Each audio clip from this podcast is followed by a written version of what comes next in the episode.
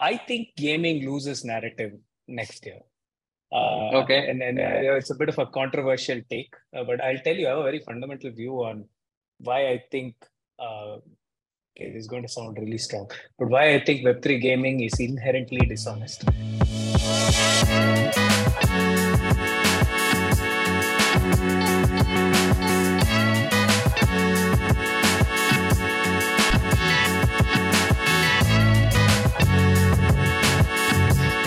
Episode 2 of the Normies podcast.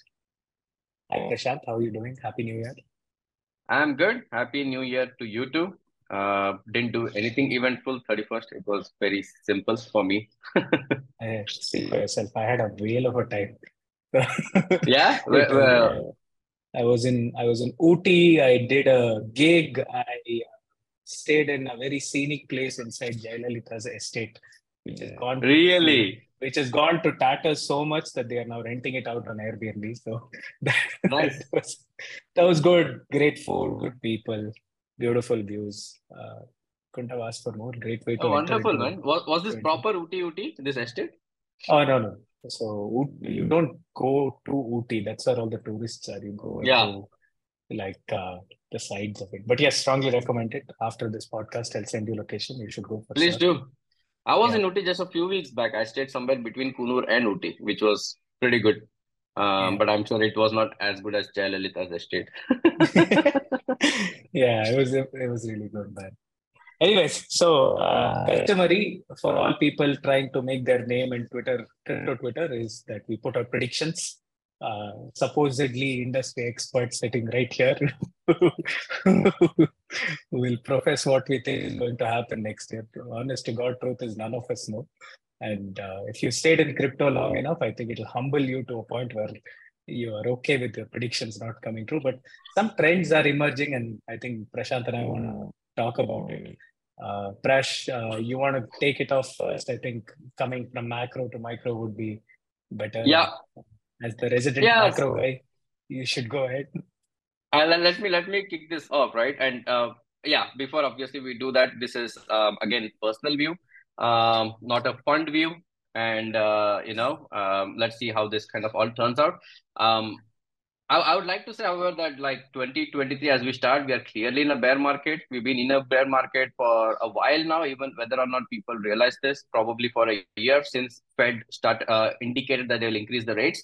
Um, but what's different this time around from 2018-19 is how much action is still happening out there. Um, how many users are still there? How many uh, developers are still there?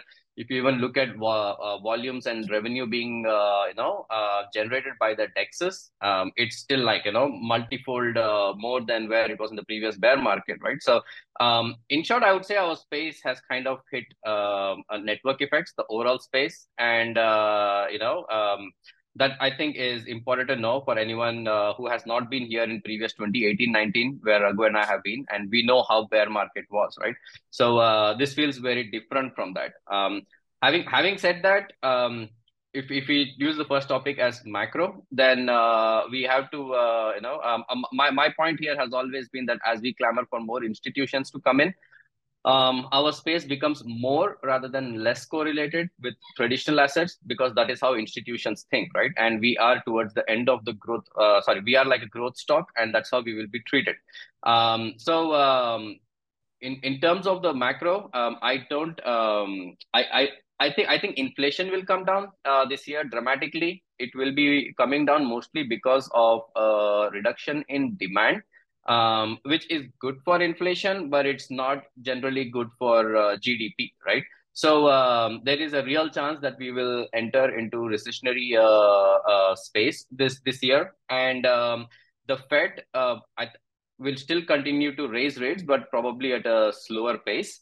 And uh, the key question in my mind in uh, macro is: um, Will will the Fed raise and keep rates for keep rates high for too long uh, so as to impact the economy, or will they pivot before that happens, right? And right now, I'm leaning more on the first first side of things uh, because Fed right now is not keen on pivoting. Unemployment is pretty steady. Retail uh, sales are pretty steady. So because of those two factors, they are still pretty uh, um, inclined to keep tightening and keep it tight from a monetary standpoint. Um, so I think they will just keep it for a bit too long, and uh, the lagging effects around unemployment, demand, etc., will uh, take us into a slightly deeper recession. Uh, at which point they will start pivoting. So. Um, end of the year, I think um, S&P will probably maybe Q3, Q4. Yeah, S&P will probably be lower than where we are. Um, if we do hit a proper recession, it might fall down by 15, 20 percent if that happens, we don't know. um, we should probably expect another leg down in crypto as well uh, because of the correlation. Um, but any anytime that happens, at least the blue chips, I think, will catch a bid very quickly, um, especially because of how much excess capital there is out there in the market. So um, I, th- I think um, from a Bitcoin ETH standpoint, especially, I don't think uh, so. End of 2023, I think we'll be here or higher than where we are right now, but not by too much. Yeah. Okay. So Fed. Uh, it's kind of all dependent on the Fed, but just for our normie listeners, right? Like, what is which is one? I'm one of them. Uh, what is the Fed? What is the rate, and why is this affecting prices everywhere? Oh, okay. So Fed is the Federal Reserve. This is basically the um, you know um, RBI or uh, the central bank equivalent of uh, the US. Um, they pretty much control uh, printing the US dollars. Um, they have this much power because the US dollar is the reserve currency of the world.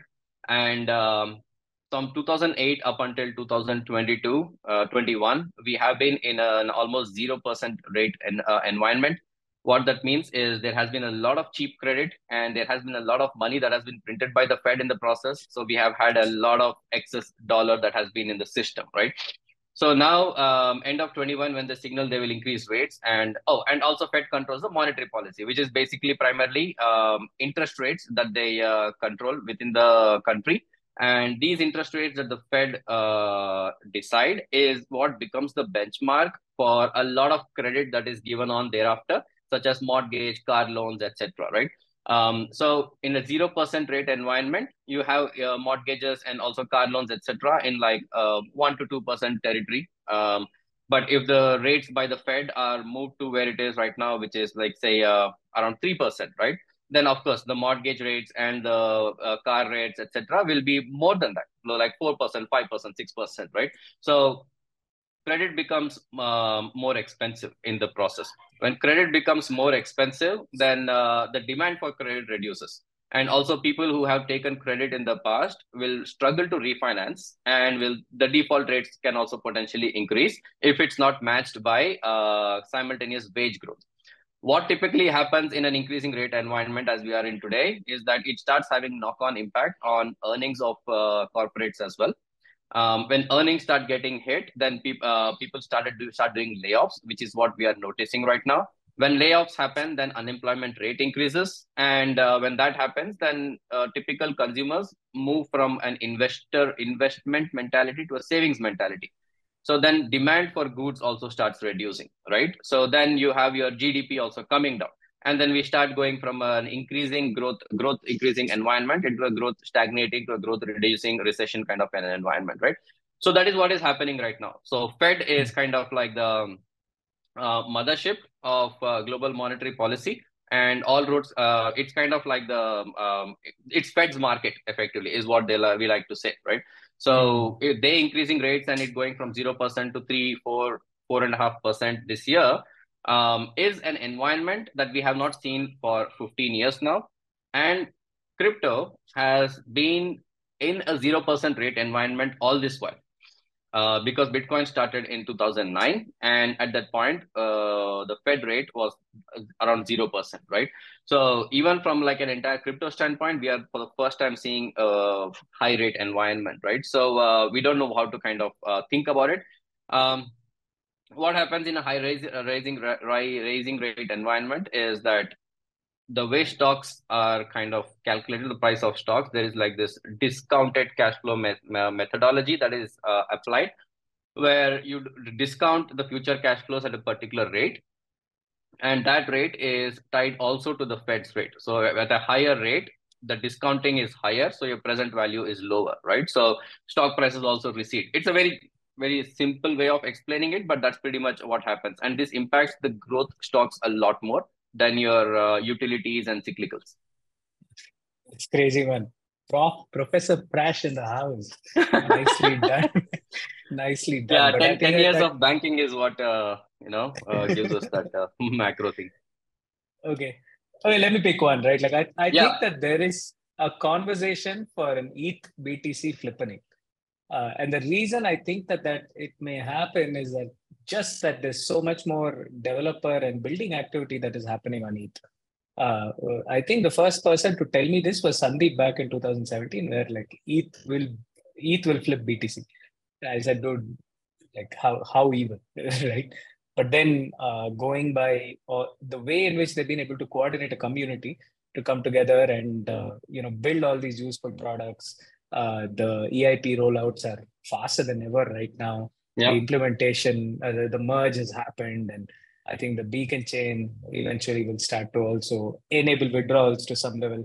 Um, this, I think, will make ETH a much more interesting prospect uh, than BTC. BTC kind of still skirts around the asset or currency conversation at all times, but ETH, uh, the way I have started to see it, is a large supercomputer that allows you to build censorship resistant, unstoppable code, uh, which, given the global climate right now with respect to uh, you know this anti-authoritarianism that is settling in whether that is at small scale platforms or large scale countries uh, eth i think becomes far more relevant than btc uh, for day to day use and uh, as a result uh, could we see an eth ETH uh, uh, BTC flipping? I'm, I'm not sure, but definitely ETH rises in relevance uh, as compared to BTC just on the amount of activity that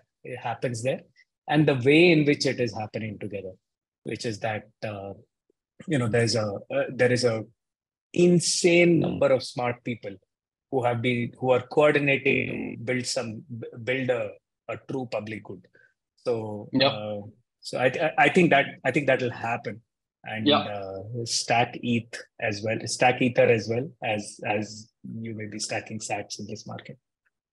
yeah, and and um, yeah, to me, I, uh, I I I think it will definitely flip BTC. It may not happen in 2023, but I think that even in from a price standpoint, uh, FDV standpoint, I think it is happening there is just way too much uh, network effects for uh, ETH, and uh, the velocity of ETH is also much higher through its entire stack uh, than what it is for BTC.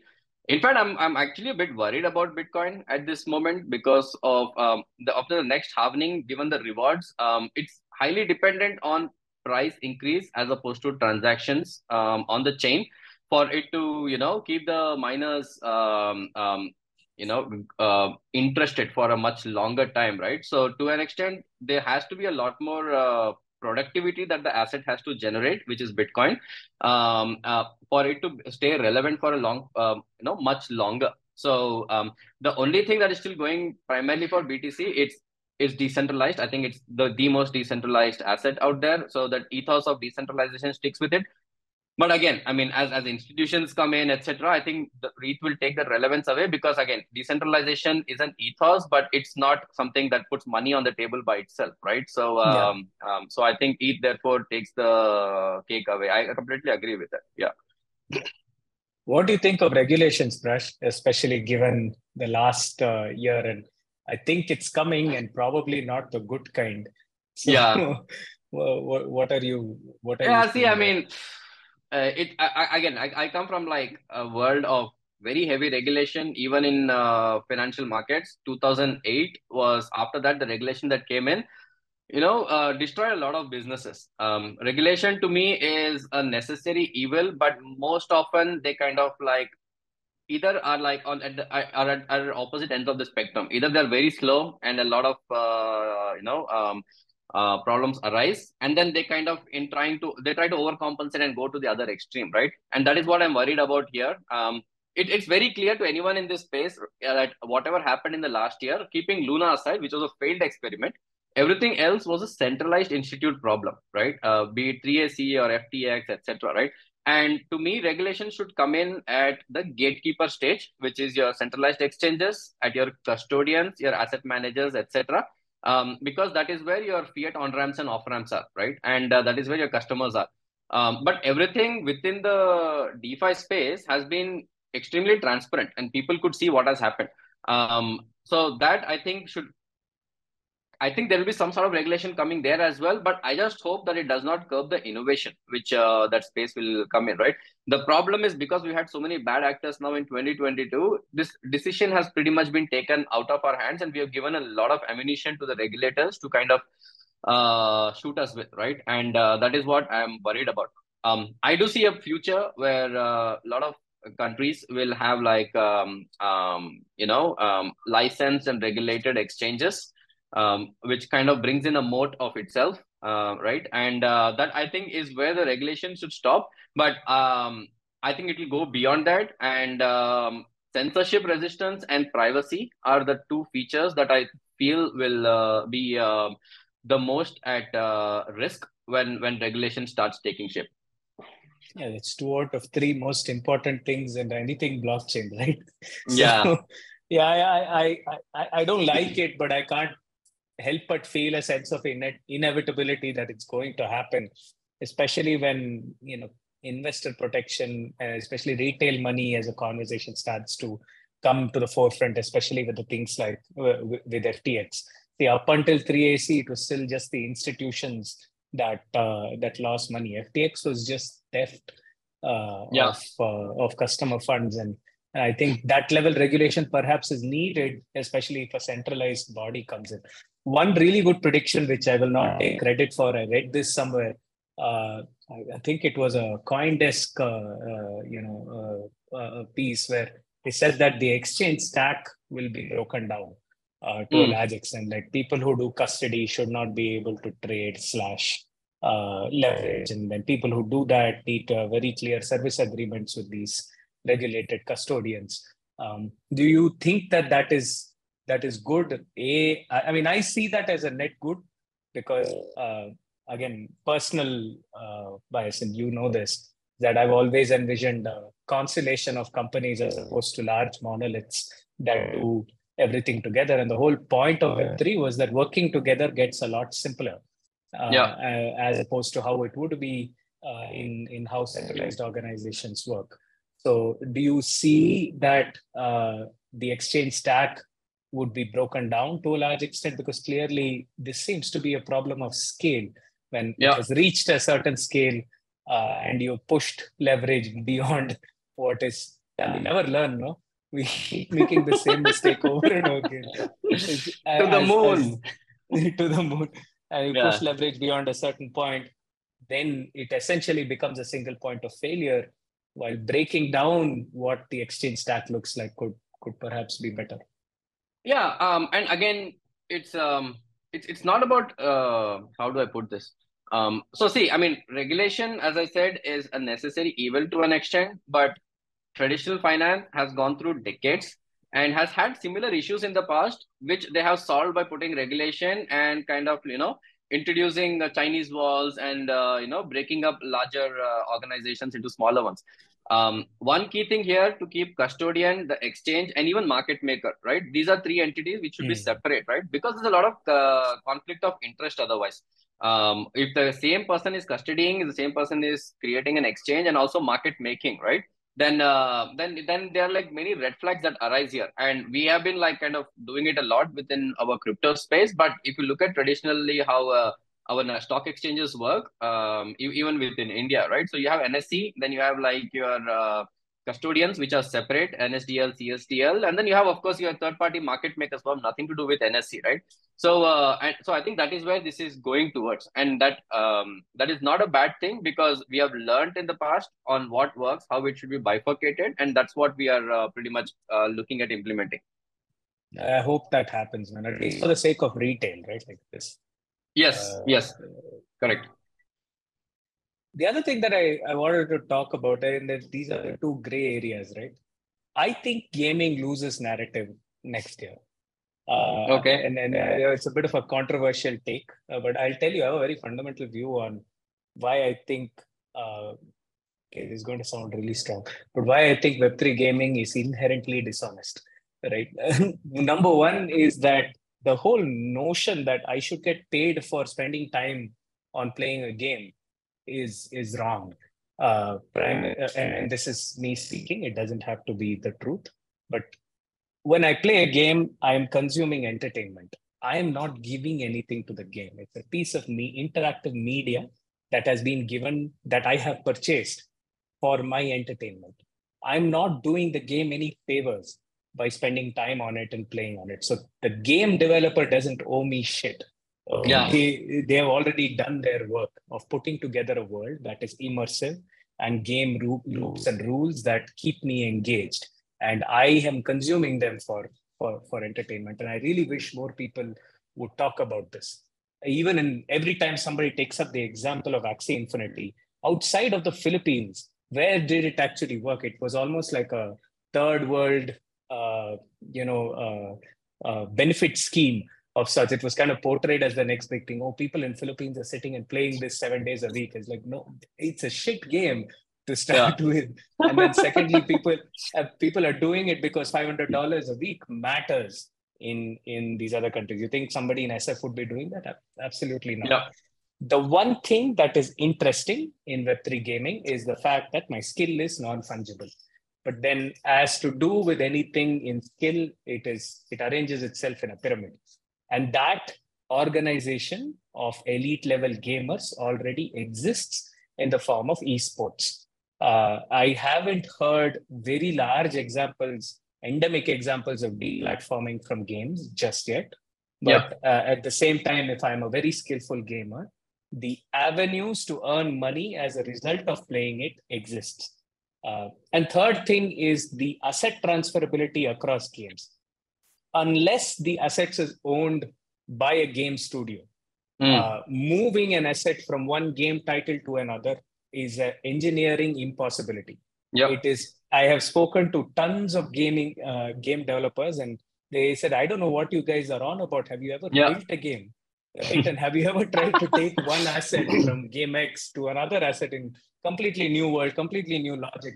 How will you do it? So the only edge case where that survives is if there is one studio uh, yeah. that does it. So I think more people are going to catch on to this. The reason the financial incentives and games and, and gameplay don't always go together. And in the places that they do go together, the gameplay takes a massive hit. Uh, yeah. Right. The most fun I've had is playing a game within the constraints of that game. I don't want to make money from it. I I, I want to have a yeah. good time, right? Yeah. And and and I and I feel like more people are going to catch up for it. And the last point there is, I feel a lot of the narrative has been pushed because game assets, which were a part of venture capital deals, are extremely regulatory caution, right? They still don't have a they don't have a uh, uh, the same classification as a fungible token or NFT or a cryptocurrency as as it's called. And I felt like there was a lot of push towards, hey, build a game, make it Web3, and so yeah. on. But in general, I think play to earn is fundamentally dishonest.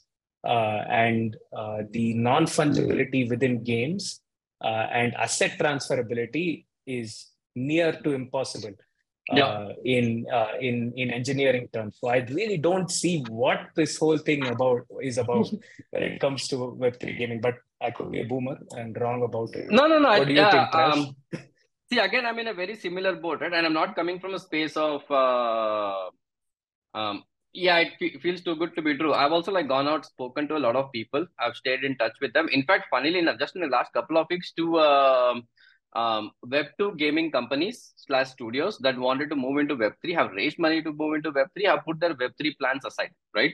Um, and uh, it's it's it, it's kind of like I mean, what is a better example to give, right? I mean, uh, to what you're saying right now. I I agree to a great extent to uh, what you're saying that Web3 gaming is uh, fairly uh, you know blown out of proportions in what they're trying to uh, what they're trying to sell right now.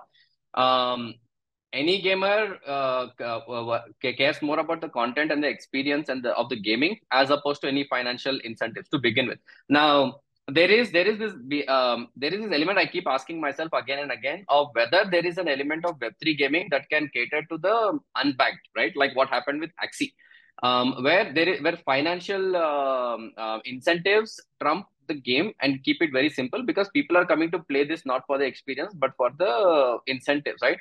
The biggest problem there is it's those incentives are unsustainable right? And that you cannot have like an in-game currency detached to a peg currency like a dollar or a rupaya that uh, sustains this uh, uh, in uh, um, forever, right? And that is a big problem because eventually it gets dumped on people, and these are the same people you want to protect, right? So that part is a hmm. problem.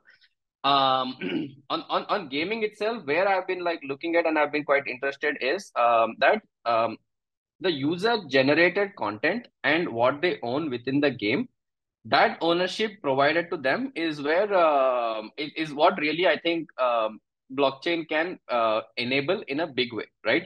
Uh, but interoperability, completely agree. It's uh, something we think can easily happen, but you know, to agree upon standards between games is virtually impossible, right? Um, one the, the one thing I did in the holidays is I spent a lot of time with my kid and try to understand what's happening in Roblox, right?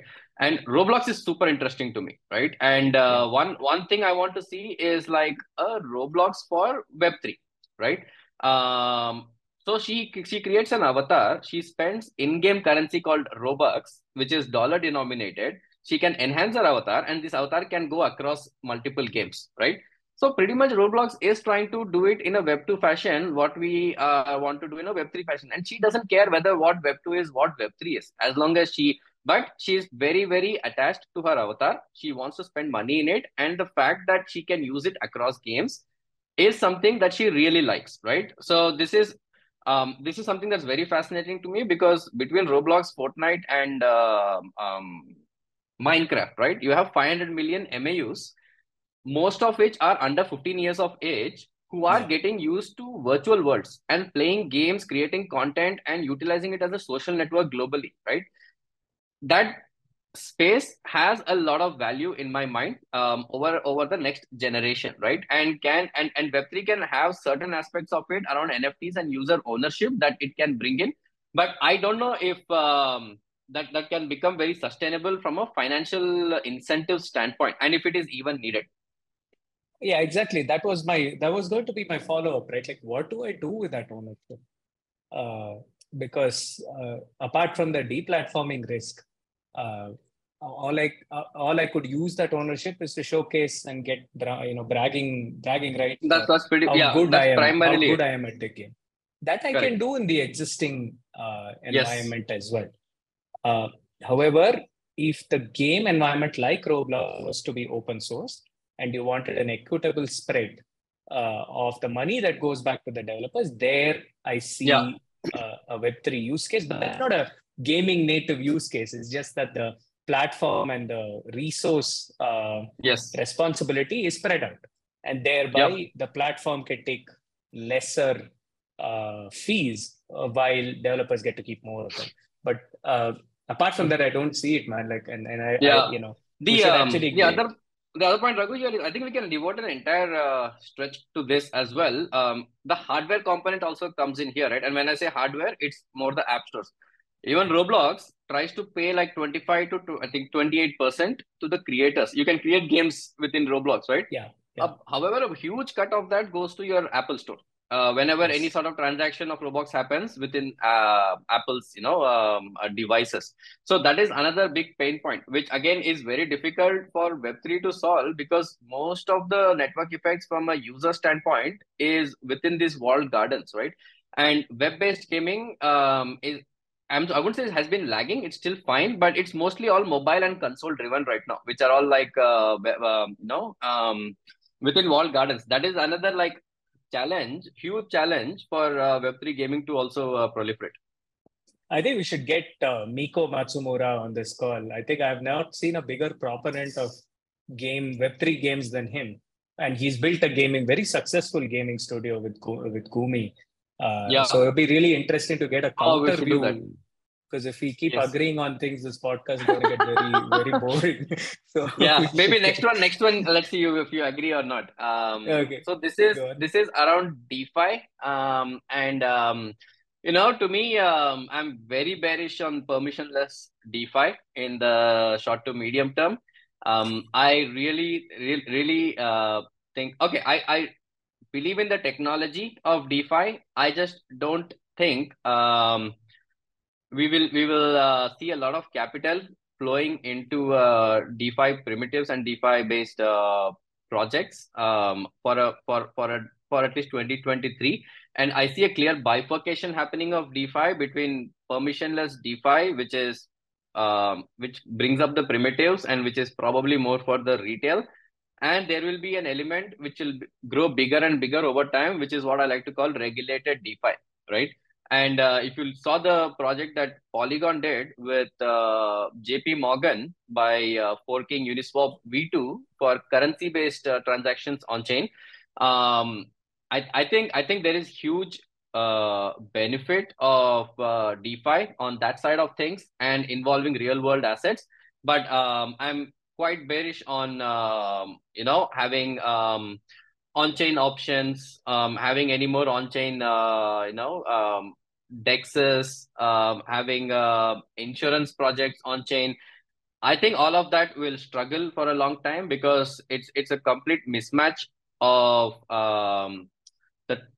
I, I I think that is all institutional products where we are trying to fix that into on-chain, which institutions will not enter unless there is some sort of clarity on censorship, uh, sorry, KYC, AML, etc. So that yeah. is one area I'm like quite bearish on for 2023. I don't know if you agree or not. when you said uh, regulated DeFi, I died a little on the inside. but uh, I, I, I can't disagree with that, though, because uh, I think the large, in fact, uh, the guy who worked on it for Polygon was Hamza, uh, their uh, head of DeFi. We should get him on the pod as well. Yes, uh, that'll, that'll be quite nice to hear what that project looked like from the inside. Uh, so I don't see the JP Morgans and the Morgan Stanleys of the world adopting DeFi without some level of uh, uh, you know reg- uh, regulatory KYC, AML uh, things. But at the same time, man, leave leave DeFi alone. Let let at least lending borrowing run the way it does right now because yeah. that is hundred percent more efficient than how it currently works. How uh, and and and we've got to figure out we've got to keep innovating in that in that space. The unbanked story that you said i think defi solves that more than how uh, traditional banking or any other sector uh, in the space uh, works. So I, I feel like both have to exist but i see the bifurcation coming between retail defi and institutional defi and I hope like hell that institutional DeFi is the only one that is regulated and yeah. it doesn't trickle down into uh, into user generated uh, into retail DeFi. And in general, I, I feel like yes, uh, regulated at the entry points of where I procure my crypto from. But once I have my crypto, let me do what I want with it. Don't Correct. don't enter. You know, yeah. If you enter that there as well. space, I think that's a good space to be in. If if that is the you know final space final uh, part we get into. I yeah i hope it's there.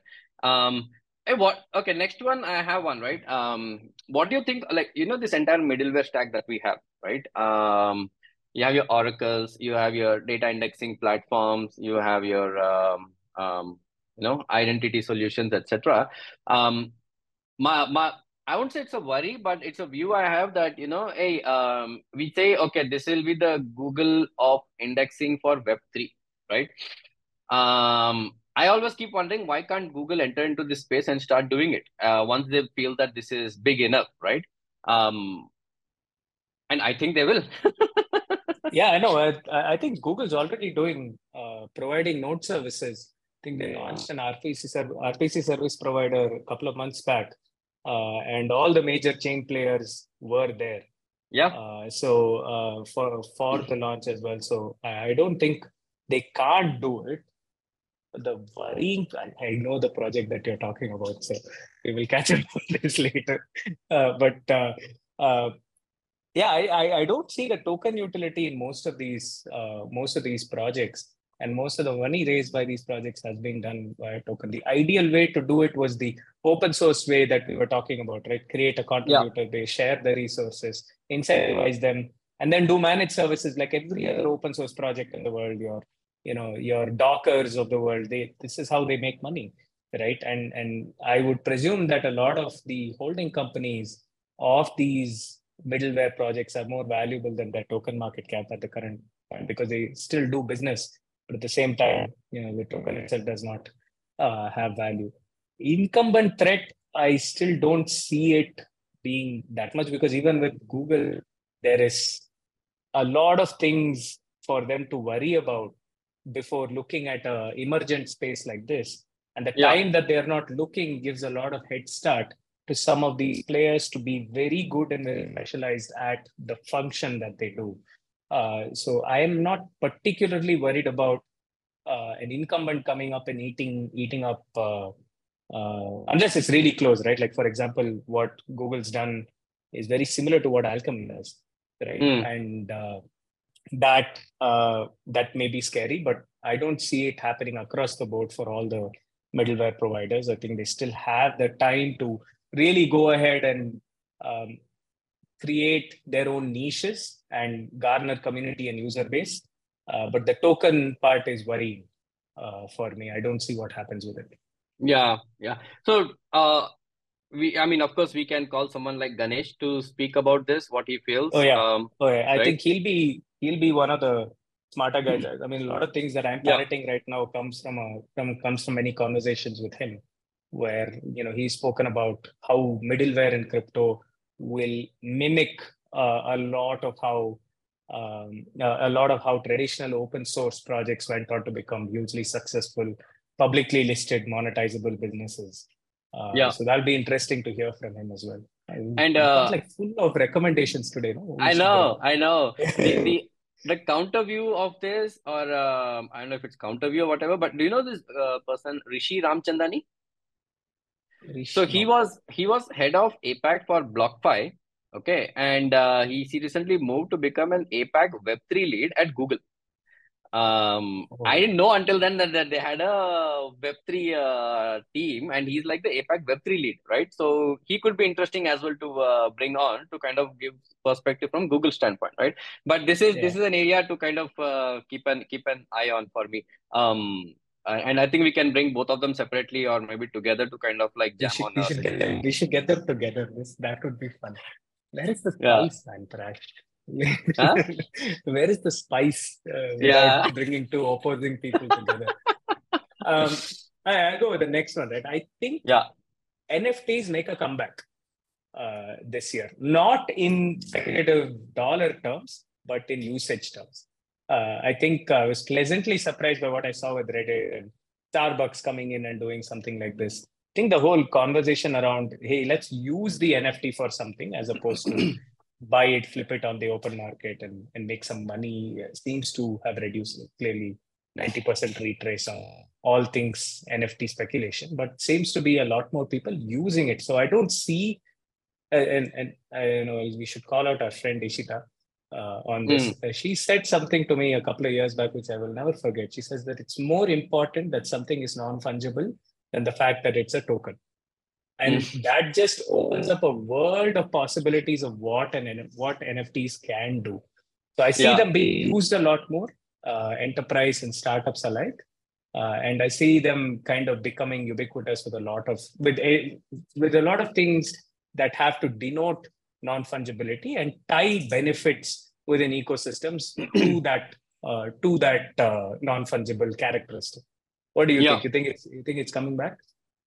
Um, see, I mean, I, I looking at a lot of on-chain metrics, etc. I didn't feel like NFTs went away, um, at all, right? And um, they, I mean, the, keeping the floor prices aside, um, volumes wise and transactions and users wise, I think NFTs has, has been like the biggest hit of the last cycle in my in my opinion. Yeah. And yeah. um, I, I think it's still pretty much there. I was just funnily enough like uh, going through uh, Nike's own um, NFT uh, growth in the last year and what revenues they made. It's just mind boggling, right?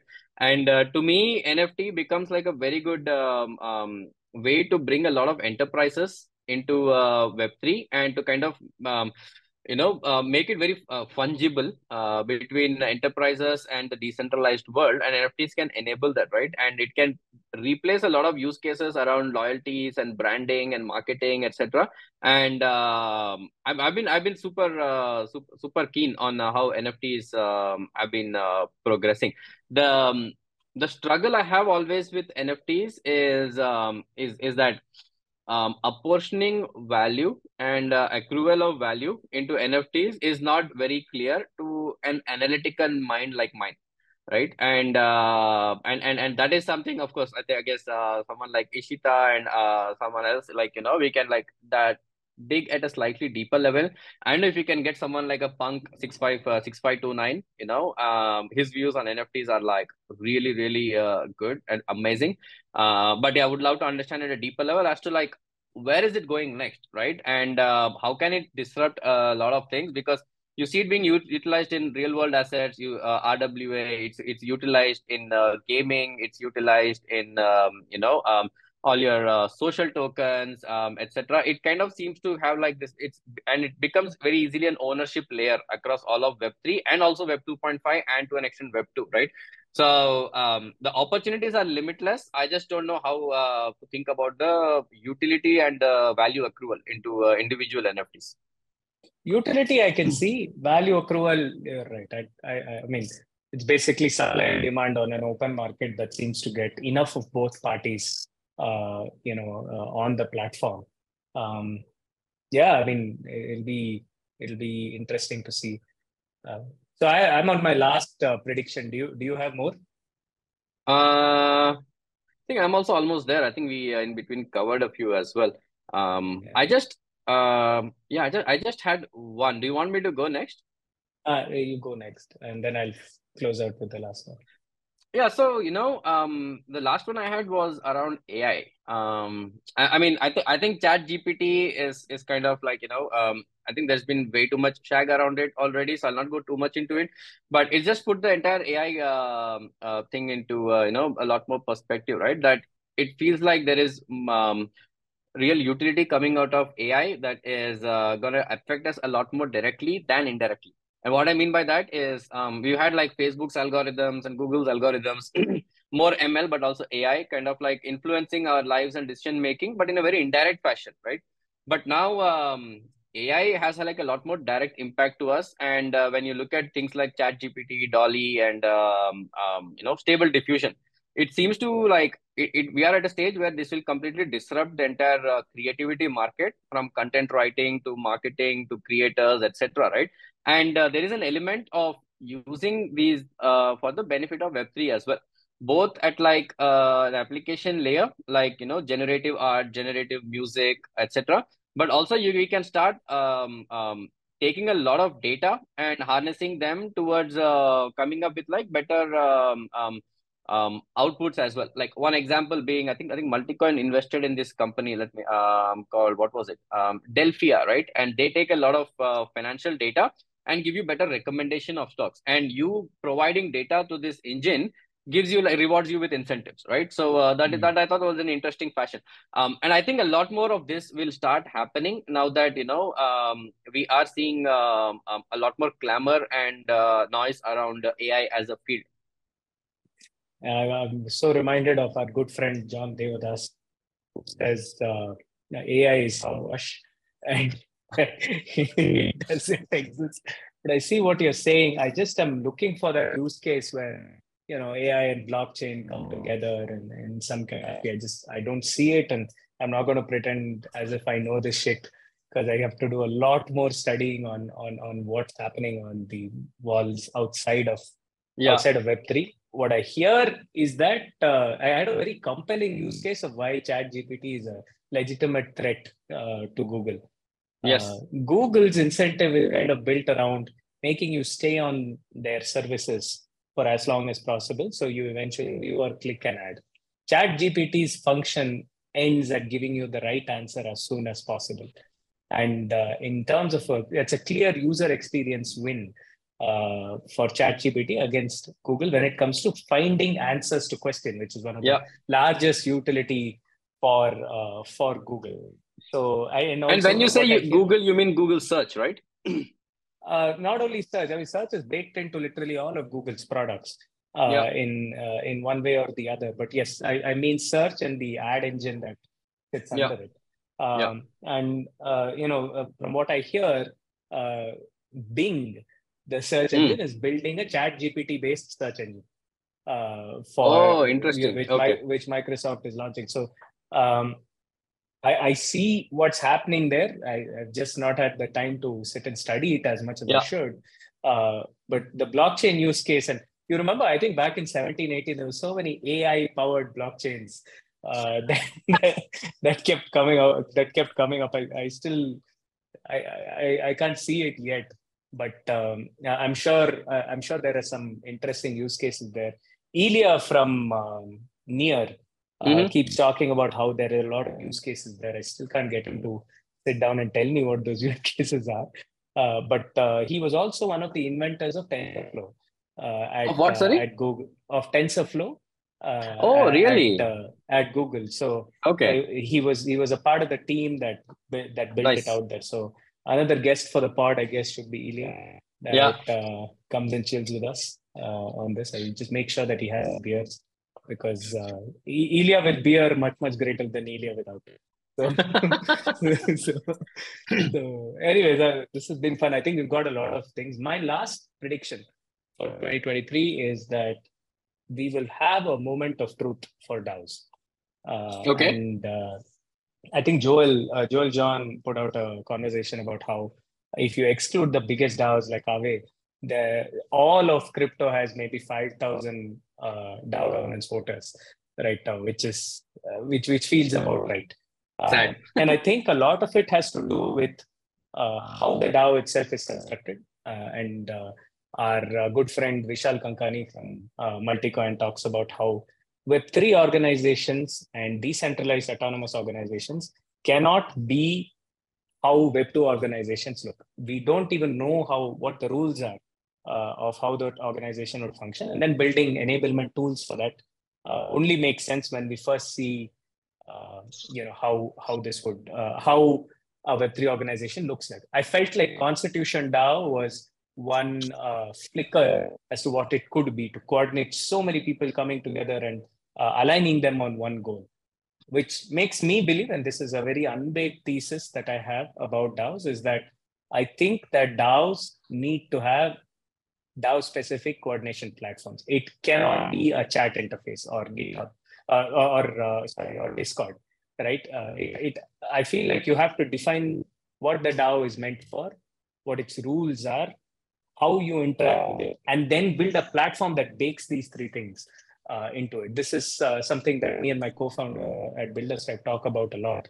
That you have to define the rules of how a community will interact, and the platform enables just those rules. Uh, and then what you have is an, a more engaged community, and then decentralizing it by giving uh, sections of that community governance powers uh, makes a lot more sense as opposed to saying, hey, here's Discord, here is the token, here is the NFT, here are the token gated channels. It's a DAO now, right? Like, so uh, with all the total value lo- locked in DAOs, the question about whether these things actually work, there will be a moment of truth where we as an industry will have to define whether this thing is just another narrative or something that can be powerful to the likes of a DeFi or an NFT in the time to come. Yeah, inter- I, I've, I've, uh, I don't know if I should be saying this, but I've been like super bearish in DAOs um, for a while. Um, I just think DAOs are uh, being conceptualized primarily um, with with com- complete disregard not complete but to, but to a great extent disregard to how um, corporations have also evolved right? And um, having everyone kind of decide everything which is the starting point for a lot of DAOs is I think going will go nowhere and has not been going anywhere right? Um, so we will have to kind of compromise to a great extent and take learnings from like what has and hasn't worked in corporations um, to uh, devise the perfect DAO. And yeah, tooling, etc. as well, I think is more of a derivative once we kind of get some standards and some sort of like um, understanding that. I I won't hold my breath in like Web3 coming together and defining the standards because it's open source. Everyone can go define their own standards. But even if a couple of projects do it the right way and um, you know um, create templates that are well recognized and well um, regarded, I think that's still a great uh, starting point, right? I, I quite like subDAOs, um, wherein you have certain people as subject matter experts who are, uh, you know, um, within these subDAOs looking at certain functions um, and and you know have certain element of governance within it. That makes more sense than having 100 people one common dao you know i'll vote on marketing i'll vote on product i'll vote on things i have no idea about that that uh, you know we have to move completely away from uh, that space. Fingers crossed. So those are our predictions. Uh, our editor is going to have some fun breaking this long uh, conversation down into sections. What we will also do, and uh, I think when we tweet this out, we should ask Twitter to remind us in a year to do a to do a reaction video to all our predictions. Uh, you know, by the end of by the end of this year, to see uh, how many of this we got right and how how badly were we off on the other yeah. predictions that that we had. But uh, it's been a pleasure as always, uh, Prashanth. Likewise, and, man uh, let's uh, let's let's do this uh, let's do this again uh, very very soon until very then soon. this has been the normies podcast we will get back to you very quickly with some more interesting things. And definitely people you know far more knowledgeable than us uh, to share their thoughts and specific things. So hope you enjoyed it. Drop some feedback and see you soon. Thank you. Take care guys